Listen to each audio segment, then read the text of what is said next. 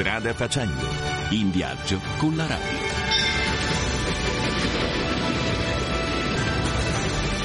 On the road. En voyage. Reisen. Viajando. Strada Facendo.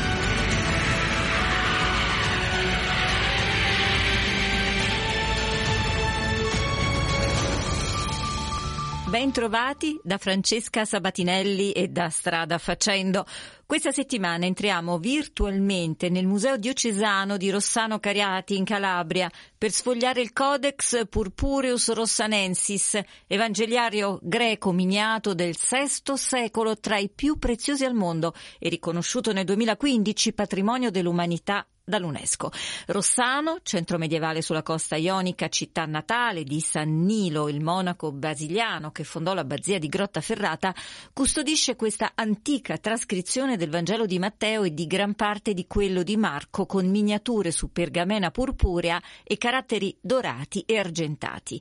Per la prima volta una delle tavole miniate è stata riprodotta in rilievo, in modo da permettere a tutti, anche ai non vedenti, di toccare la parola di Dio. Conosceremo questa e altre iniziative per l'accessibilità cognitiva dei beni culturali e dei luoghi di culto, come la cattedrale di Rossano, eretta sempre nel VI secolo sul sito della grotta dell'eremita Efrem, tempio che custodisce la venerata icona bizantina della Madonna Odigitria, detta anche Achiropita, cioè non dipinta da mani umane. Ma per iniziare il nostro viaggio a Rossano Calabro, la linea va ora ad Alessandro Di Bussolo. Per farci guidare alla scoperta del codice miniato di Rossano e della riproduzione tattile di una delle sue miniature, ci colleghiamo con Suor Veronica Donatello, responsabile del Servizio Nazionale per le Persone con Disabilità della CEI, che con l'Arcidiocesi ha promosso l'iniziativa Toccare la Parola. Suor Veronica, benvenuta a Strada Facendo e grazie del tempo che ci dedica. Grazie a voi e grazie a tutti i radioascoltatori. Il 25 gennaio è stata presentata a Rossano Calabro la prima tavola tattile del famoso Codex Purpureus Rossanensis. Di cosa si tratta? Penso che è un codice unico ed è di una bellezza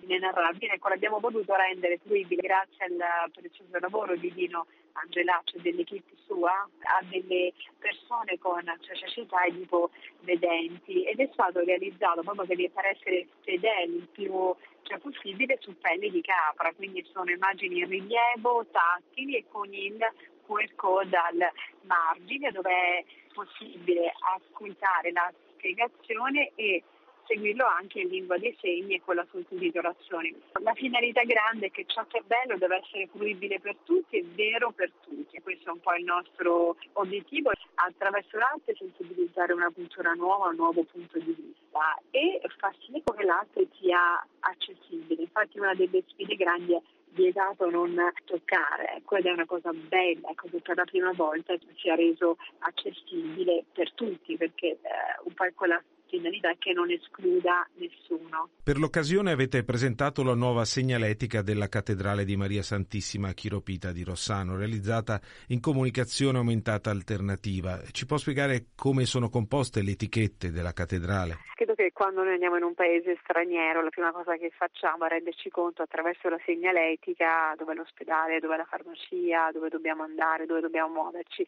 Per alcune persone con bisogni comunicativi complessi hanno bisogno del supporto dell'immagine o comunque di altri supporti. Un po' stiamo accompagnando le nostre diocesi a rendersi conto che c'è un gruppo notevole di gente che rischia di non avere la accessibilità dei nostri luoghi. Ecco, sì, sono in prima fila, però non comprendono. Allora il lavoro grande è stato fatto con la etichettatura, ecco, per la leggibilità, ma soprattutto per la loro partecipazione attiva, quindi luoghi come Ambone, Fonte Battesimale, Confessionale, insomma molto bello, perché in alcune diocesi è stato fatto anche con la figura, lì c'è quel prete, lì c'è l'altro prete, ecco, quindi ecco col supporto dell'immagine. Alcune persone con disabilità hanno bisogno di altre modalità, ecco, quindi che un'immagine, la lingua dei segni, il braille, è un po', ecco, la cosa bella che sta diventando normale. Infatti con questi supporti hanno sia la parte della immagine della chiesa, hanno dall'altro lato la comunicazione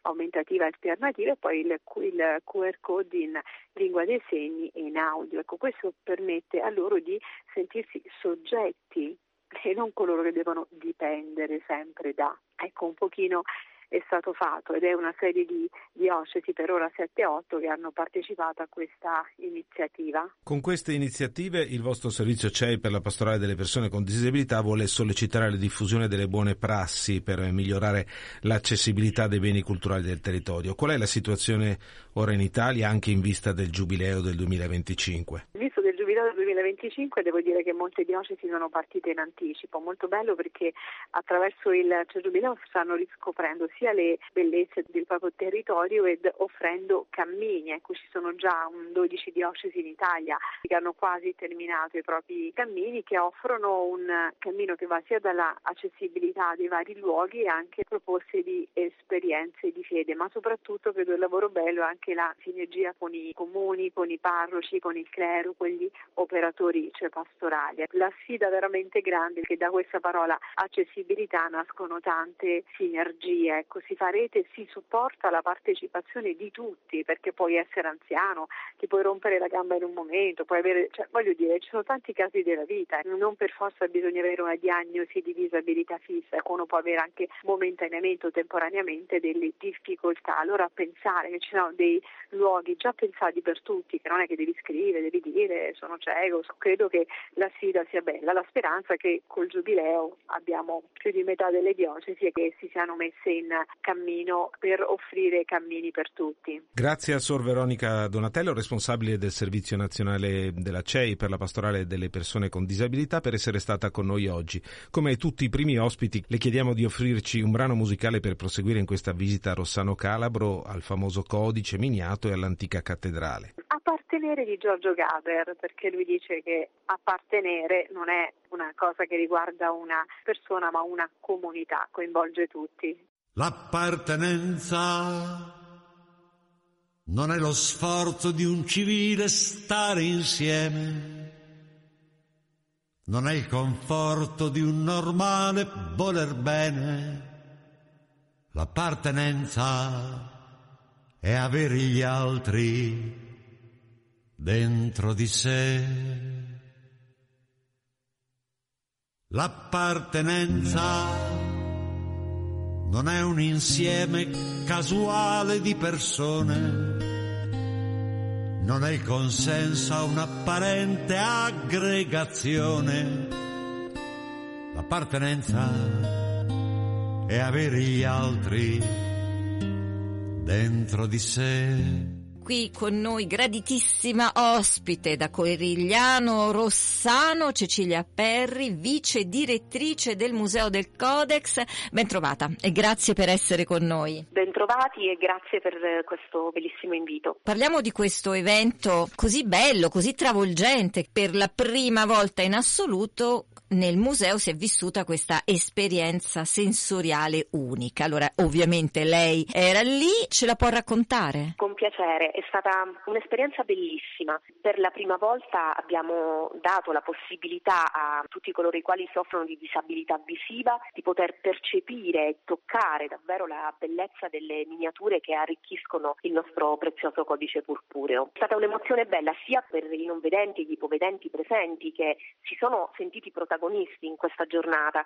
e sia per noi operatori museali che quotidianamente raccontiamo la bellezza del codice purpureo, e abbiamo potuto vivere l'emozione di percepire questa gioia infinita tra coloro i quali hanno partecipato all'evento. Nel momento in cui noi piegavamo appunto la miniatura, grazie alla tavola tattile, i ipovedenti hanno potuto seguire e vivere davvero il racconto del nostro codice. Dottoressa, che emozione è essere alla guida come vice direttrice del museo che custodisce il Codex tra i più preziosi che ci siano al mondo? È un'emozione grande, c'è un grande senso di responsabilità. Il Codice Purpureo è appunto un manoscritto miniato, uno dei più corposi tra quelli presenti appunto nel mondo. Ce ne sono pochi, circa 7 presenti in tutto il mondo, ma il nostro viene considerato tra i più preziosi, sia per la quantità di pagine che ancora oggi custodisce, perché sono presenti 388 fogli, pari a 376 pagine, e sia per il ciclo di miniature, sono 15 miniature che ancora oggi conservano dei colori straordinari. E per noi è una sfida, perché cerchiamo ogni giorno di trasmettere la bellezza di questo manoscritto, che è un dono prezioso che la nostra arcidiocesi ha ricevuto, un dono dall'Oriente, perché è un testo realizzato in uno scrittorium bizantino dell'Impero Romano d'Oriente, è giunto appunto fino a noi in un tempo imprecisato, ed è una sfida che cerchiamo ogni giorno di accogliere, creando anche delle nuove possibilità di esposizione, anche nuove possibilità di divulgare quella che è la bellezza di questo testo, che, ci tengo a precisare, contiene prima di tutto la parola, perché è un Vangelo, raccoglie oggi i due Vangeli di Marco e di Matteo, e appunto queste miniature straordinarie che attraverso le immagini ci ripropongono quelli che sono alcuni avvenimenti dei testi evangelici. Quindi per noi è una sfida bellissima. Devo dire che nell'evento del 25 gennaio, a cui abbiamo voluto dare il titolo Toccare la parola, è stato proprio un modo per far comprendere come è stato possibile davvero dare la possibilità agli ipovedenti, ai non vedenti, di toccare materialmente la parola di cui il codice è portatore e custode. Ovviamente la tavola sarà nella collezione permanente del museo, per cui sarà possibile da oggi in poi, per chiunque vorrà vivere questa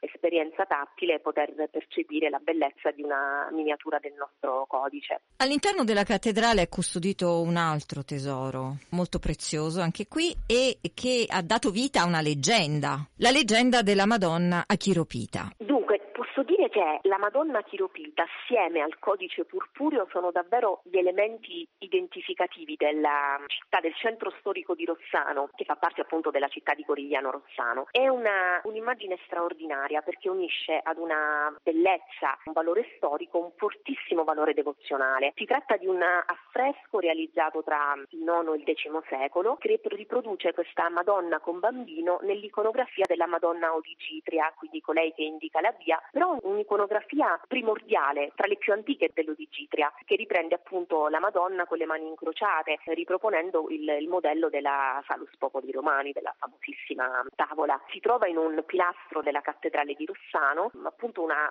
rara testimonianza di pitture altomedievali in Calabria, ed è soprattutto un'immagine di fronte alla quale ogni anno giungono pellegrini devoti appunto nella cattedrale per porgere le loro preghiere, perché è legata fortemente alla storia di questo territorio. Appunto il nome Achiropita, che letteralmente vuol dire non fatta da mano d'uomo, perché è legata a questa leggenda secondo cui l'immagine non sia stata dipinta da nessuno, ma sia apparsa per volere divino. Dottoressa Perri, siamo alla conclusione di questa intervista. Le chiederei di invitare gli ascoltatori a venirvi a trovare e così a poter godere della bellezza del Codex e di questo meraviglioso dipinto. Io lancio con piacere questo messaggio. Vi invito a venire a visitare il Codice, uno dei più preziosi manoscritti greco-miniati esistenti al mondo. Per il suo valore e la sua unicità è stato riconosciuto dall'UNESCO nel 2015 come patrimonio dell'umanità. Posso dirvi che ha una storia meravigliosa, unisce a questa preziosità dei materiali, sarete incantati quando vedrete le